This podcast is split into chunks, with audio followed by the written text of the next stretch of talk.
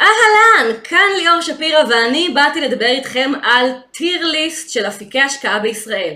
אני אתחיל מאפיק השקעה הכי גרוע ואני אמשיך לאפיק ההשקעה הטוב ביותר ביקום כולו. המטרה שלי היא אחת והיא פשוטה מאוד, שאנחנו נעשה עוד כסף. כסף עושים מזמן ומכסף, ומעוד כמה דברים אבל אלו הבסיסיים. זמן זה הזמן שלוקח לכסף שלכם לצבור ריבית דריבית, וכסף, ובכן, זה הכסף שנמצא שם ומייצר ריבית דריבית. הכיוון שהכסף הזה לוקח הוא אפיק ההשקעה. כמה ריבית? זה מה שאפיק ההשקעה שלכם יקבע, בהנחה שאתם לא תאבדו את כל הכסף שלכם באפיקים מפוקפקים. בואו נתחיל, הטיר הראשון או האחרון, תלוי מאיזה כיוון אתם סופרים, טיר וורסט, הלוואות P2P.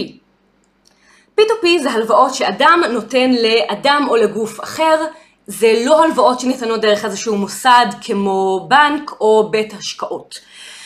P2P בשנת 2015 כתבה הסולידית פוסט שנקרא מהזיכרון שירת הברבור של ההלוואות החברתיות. זה התחיל בתור להיט מאוד גדול, בתור איזושהי בשורה מאוד גדולה, אבל הפוסט הזה נכתב בשנת 2015. עכשיו אנחנו בסוף שנת 2021 והחברה הישראלית PeopleBiz, חברת השקעות P2P, כלומר עמית לעמית, הולכת להנפקה.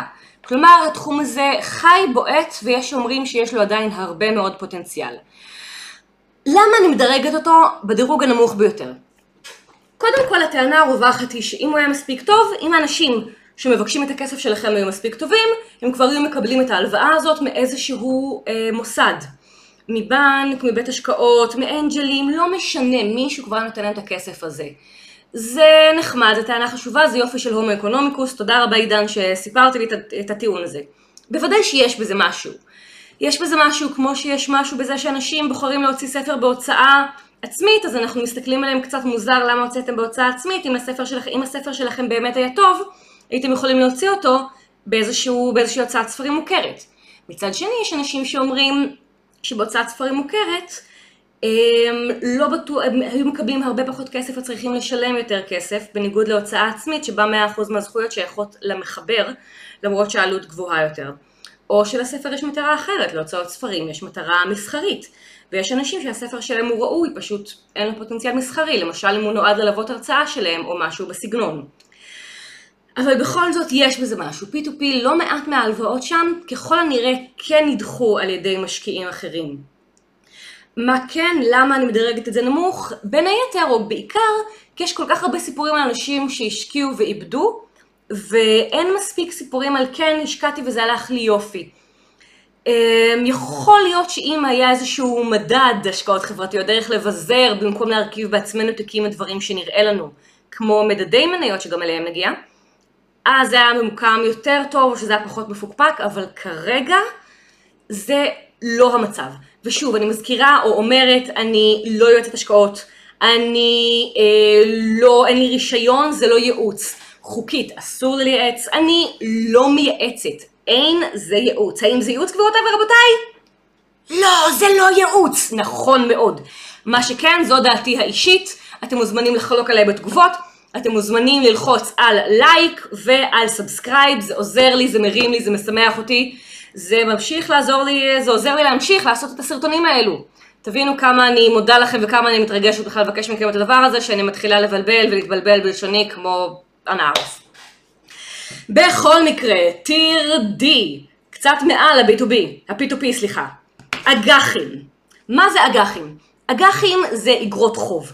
אגרות חוב נחלקות לשני סוגים, אג"חים קונצרניים שנחשבים קצת יותר מסוכנים, אבל עם אה, תשואה אה, קצת יותר גבוהה, ואג"חים ממשלתיים, שזה אה, האג"חים היותר, עוד יותר סולידיים והם יותר בטוחים. אג"חים, מה שטוב בהם יחסית, זה שיש פחות סיכוי לאבד את הכסף, את הכסף שלכם מאפיקים יותר ריסקיים. אג"חים הוא האפיק הסולידי ביותר שנמצא בשוק, במיוחד אג"חים, אה, אג"חים ממשלתיים. אג"חים קונצרניים, אתם עשויים לאבד את הכסף שלכם אם הקונצרן, אם החברה פושטת את הרגל. באג"ח ממשלתי, אלא אם כן מדובר במדינת עולם שלישי ויש כאלה שפשטו את הרגל, יש ככל הנראה פחות סיכוי שהאג"ח הממשלתי שלכם יפשוט את הרגל. למה אני שמה את זה בטיר D? כי התשואה שלהם היא מאוד נמוכה. תשמעו סיפור. ינואר 1992, מירב ומשה שפירא, הורים צעירים וחמודים להפליא, פותחים לביתם ליאור בת החודש קופת גמל להשקעה. אה, מפקידים לביתם ליאור בת החודש, ליאור הולכת וגדלה, וההורים שפירא הולכים מפקידים לליאור כסף. את קופת הגמל של ליאור, ההורים של ההורים שפירא שמים במסלול שהוא מסלול אג"חי. אנחנו כמעט 30 שנה אחרי ינואר 92, ויש לי בקופה סכום מסוים. לליאור שפירא יש אחות קטנה בשם שקד. שקד שפירא צעירה מליאור שפירא בחמש שנים וחצי, פונקט יוני 97. ההורים שפירא פותחים לביתם שקד אה, קופת גמל ושמים לה את זה במסלול שהוא יותר מנייתי מהמסלול של ליאור. עכשיו לאחותי הקטנה, כפרה עליה, אמנם יש היו חמש שנים וחצי פחות ממני לצבור ריבית דריבית, אבל הסכום שלה הוא יותר גבוה מהסכום שלי. במזל שלה הוא שאני מאוד מאוד מאוד אוהבת אותה, וגם את ההורים שלי. הם בוודאי עשו את הכי טוב שלהם באותו רגע נתון. אבל זה ניסוי טבעי מדהים בלמה מניות מביאות תשואה יותר טובה מאג"חים. בעצם לפני שנתיים בערך או שלוש, אני תפסתי את המושכות על, הק... על הקופה שלי ואני העברתי אותה למסלול מנייתי, והיא הוסיפה כמה וכמה אחוזים נעים מה, מהסכום שלה, באמת לא מעט בגלל היא הוסיפה משהו כמו 14-15 אלף שקל מאז שאני אה, פתחתי את ה... קיבלתי את המושכות והעברתי אותה למסלול מנייתי. אוקיי, אנחנו מדברים על הטיר הבא, טיר C, מניות. למה אני שמה את טיר C, את המניות בטיר C?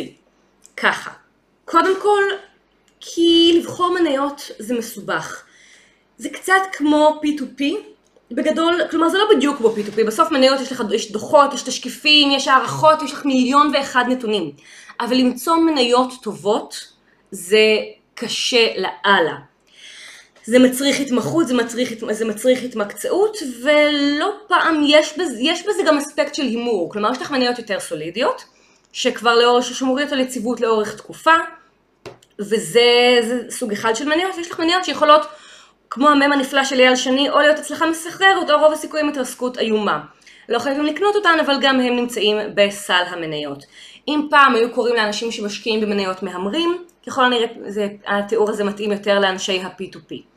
שוב, אנשים עושים כסף. אני מכירה בן אדם שבנה חלק מהווילה שלהם בהרצליה פיתוח בעקבות מסחר יומי, אבל זה גם הרבה יותר ריסק, יש הרבה יותר אנשים שאיבדו את זה. אוקיי, הטיר הבא, מדדים, טיר B, מדדים. היתרון של מדדים על פני מניות הוא שלאורך זמן ניכר שמדדים מבצעים יותר טוב ממניות.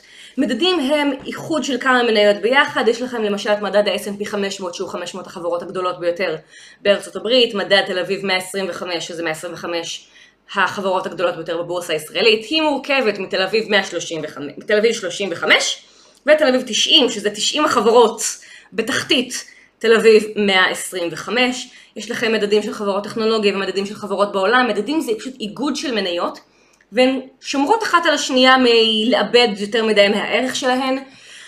ועוד יתרון מדהים של מדד שברגע שמניה הביצועים שלה יורדים מהותית או יורדת ליגה, אז המניה בליגה מתחת מחליפה אותה, וככה בעצם נשמרים ביצועים טובים לאורך זמן. מדדי מניות נוטים לאורך זמן לשמור על ביצועים יותר טובים מאשר מניות אה, בודדות. זה, אפשר לקרוא על זה לא מעט כתבות, אני אכניס למשל אצלי למטה בתיאור של הפוסט משהו שאפשר לקרוא על זה. החיסרון של מניות הוא כמו החיסרון של מדדים. צריך להכיר, צריך לבדוק, אמ, יש הרבה מאוד לדעת. עצלות היא פקטור מאוד מאוד חשוב בהשקעות, בטח אצל מתחילים. למתקדמים בוודאי, אני, אני מושקעת במדדים. שם נמצא חלק ניכר מהכסף שאני יושבת עליו. אני בחרתי, אני חקרתי, אני התייעצתי עם אנשים באינטרנט, גם לזה יש קישור, אני אכניס בתיאור של הסרטון איך הפסקתי לפחד ופתחתי את תיק ההשקעות הראשון שלי. אבל זה הגיע אחרי שנים שאני יושבת וקוראת ולומדת וחרדה ושרפתי על זה המון המון שעות ואנרגיה. לאנשים שרק עכשיו מתחילים להתעניין, לא הייתי ממליצה להיכנס לזה. אוקיי, אנחנו מתקרבים, אנחנו מגיעים לטיר A, אנחנו רגע לפני הכי טוב. טיר A זאת קופת גמל. למה קופת גמל היא בטיר A? מאותה סיבה שמדדים היא בטיר B. כי עצלות וקינוחות. קופת גמל היא אפיק השקעה שהוא נורא נוח. אפשר, אפשר לעשות, אפשר להפקיד עד 70 אלף שקל לבן אדם בשנה, כלומר מה זה לבן אדם? אם אני פותחת עם בן הזוג שלי קופת גמל, אנחנו יכולים להפקיד ביחד באותה קופה 140 אלף שקל. אמ, זה מאוד מאוד נוח, יש לכם מגוון סגור של מסלולים, אתם לא יכולים, לא, המיעוט מונע מכם להתפזר. אתם יכולים ללכת על מסלולים אג"חיים יותר, מסלולים מנייתיים יותר, אתם יכולים ללכת על מחכה מדד S&P 500 שהוא כנראה המסלול הכי פופולרי בארץ והתשואות שלו מוצמדות לתשואות של מדד S&P 500. אמ, קרנות השתלמות של עידן ושלי, גם במסלול הזה זה יופי של דבר. עוד יתרון של קופות גמל, במקור זה מכשיר, אה, מכשיר השקעה פנסיוני. המשיכה ממנו, כמו מכל אפיקי ההשקעה שבניתי עד כה, הם אה, ממוסים במס רווחי הון, אתם צריכים לשלם חלק מהרווחים שלכם, חלק מהריבית, לא מהקרן, למדינה, אה, שזה באסה, אבל זה מה שעם זה ננצח. ובמצב הזה כדאי שתרוויחו כמה שיותר, אבל אם אתם מושכים את הכספים האלה בגיל פרישה, כלומר כחלק מקצבת הפנסיה שלכם, הכסף פטור. שזה גם יתרון מאוד מאוד נחמד, לכן הטיפ הוא להשאיר כמה שיותר גם כדי שיצבור ריבית דריבית וגם כדי שאם במקרה אתם מגיעים לאפיק הזה, הכסף הזה רק בגיל הפנסיה שלכם, איזה יופי, הכסף שלכם פטור ממס. אז זה אפיק שהוא מאוד פשוט לתפעול, הוא מאוד, uh, מאוד נוח לעצלנים, אתם רק הולכים לכל סוכן אומרים לו תפתח בקופת גמל והם שואלים אותך rare או well done בגדול. האפיק הכי הכי הכי נוח, גם דנה פרנק, בדנה פרנק עושה קופה, פרק של חיות כיס, פרק מצוין אגב, uh, זה המסלול שהיא בחרה בו ל-40 אלף שקל שלה בעקבות אירוע משפחתי שלא נוקבת בשמו, אבל הוא חתונה. ו... רגע לפני טיר אס, טיר סופר תופים, אני מזכירה לכם לעשות לייק, להירשם לסרטון ושאני לא יועצת השקעות. ולכן אין זה ייעוץ, לא בא לי שיתבעו אותי, לא מגניב, אני מעוניינת לשמור את הכסף שלי אצלי. וגם לא לבאס להפך את החיים. וטיר אס, גבירותיי ורבותיי, הוא היא הם הן קרן השתלמות. קרן השתלמות היא אפיק ההשקעות הטוב ביותר ביקום כולו, חוץ ממגרעה אחת. אפשר להפקיד אליו עד באזור ה-18,400 שקל בשנה פר קפיטה. כלומר, אני יותר מ-18,000, כלומר אפשר להפקיד אליו יותר, אבל זה ממוסה במס רווחי הון. עכשיו, סיבה הראשונה במעלה שקרן השתלמות היא האפיק הטוב ביותר בעולם, היא שהרווחים שלו, בניגוד לכל יתר הדברים שמניתי, הלוואות P2P המצ'וקמקות בוורסט, האג"חים של טיר D, מניות של טיר C, מדדים של טיר B ו-A של קופת גמל להוציא תקופת הפנסיה, כולם ברגע שאתם מושכים את הכסף אתם משלמים 25% מס רווחי הון וחלק מהריבית הריבית שלכם עוברת למדינת ישראל שזה פחות מגניב מאשר כשהכסף אצלכם, סליחה. בקרן השתלמות אם אתם מפקידים עד התקרה אז הכסף הזה לא, לא חייב מס רווחי הון. איך זה קרה? קבוצות לחץ. קרן השתלמות הייתה פעם הבן יקיר לי של מדינת ישראל והדרך שלה לפרגן למקורבים ולאנשים שהיא מאוד מאוד אוהבת, לעובדי מדינה. קרן השתלמות הייתה הטבה שהמדינה נתנה לעובדים שלה. עד היום זה נפוץ מאוד אצל עובדי מדינה, כולנו מכירים קרנות השתלמות ממורים. זה גם הפך להיות הטבה מאוד מאוד נפוצה אצל הייטקיסטים, שזה גם כן יופי של דבר. עכשיו שימו לב, החיסרון של קרן השתלמות זה שזאת הטבה שרק המעסיק יכול לתת לכם.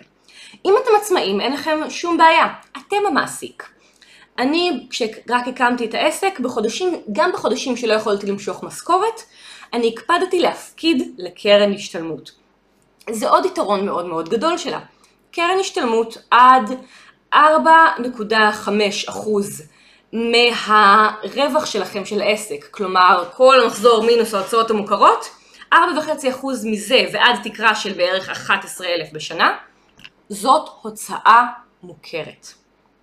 אתם קלטתם מה אמרתי עכשיו? אתם גם משלמים לעצמכם העתידיים, אתם גם לא משלמים על זה מס רווחי הון, וגם אתם משלמים על זה פחות מס כי אתם שילמתם לעצמכם. אם אתם עצמאים ואין לכם קרן השתלמות, עכשיו אתם רצים לפתוח, שנייה אחרי שאתם עושים לי לייק ו subscribe. עכשיו!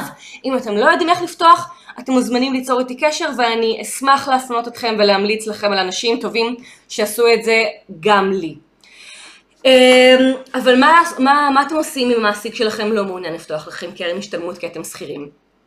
מה שאני עשיתי בתור שכירה בעבודה האחרונה שלי, אני אמרתי למעסיק שביקשתי ממנו יפה לספוג את העלות של זה מהשכר שלי. כלומר, אני סגרתי עם המעסיק על, הנטו, על נטו מסוים, שאלתי אותו על קרן השתלמות, הוא אמר אנחנו לא נותנים קרן השתלמות, אז אמרתי אוקיי, אבל אז אני אשמח בבקשה שאת קרן ההשתלמות אתה תוציא מהמשכורת שלי. זה אמנם השאיר לי פחות כסף בנטו, אבל ליאור של עוד כמה שנים תהיה מה זה מרוצה מהסידור הזה, כי פתאום תהיה לי תוכנית חיסכון. שנפתחת והיא זמינה לי. כלי באמת, באמת מצוין, ומי שיכול להרשות לעצמו, אני ממליצה.